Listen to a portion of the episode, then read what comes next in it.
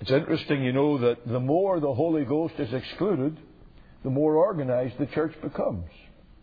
You ever notice that?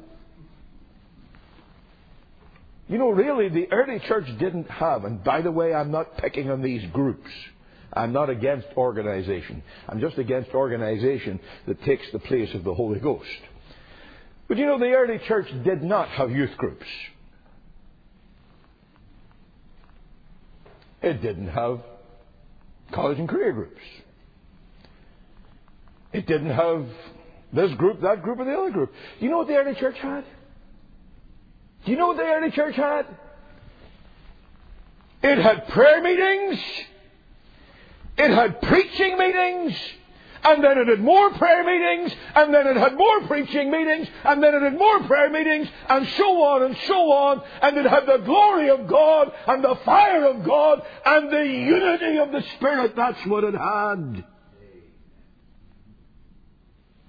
God moved the world. But the more we lose the power and the glory and the moving of the Holy Ghost, the more we put things in place, mechanisms to make it look like we're doing something when all the time we're doing nothing. That's the reality.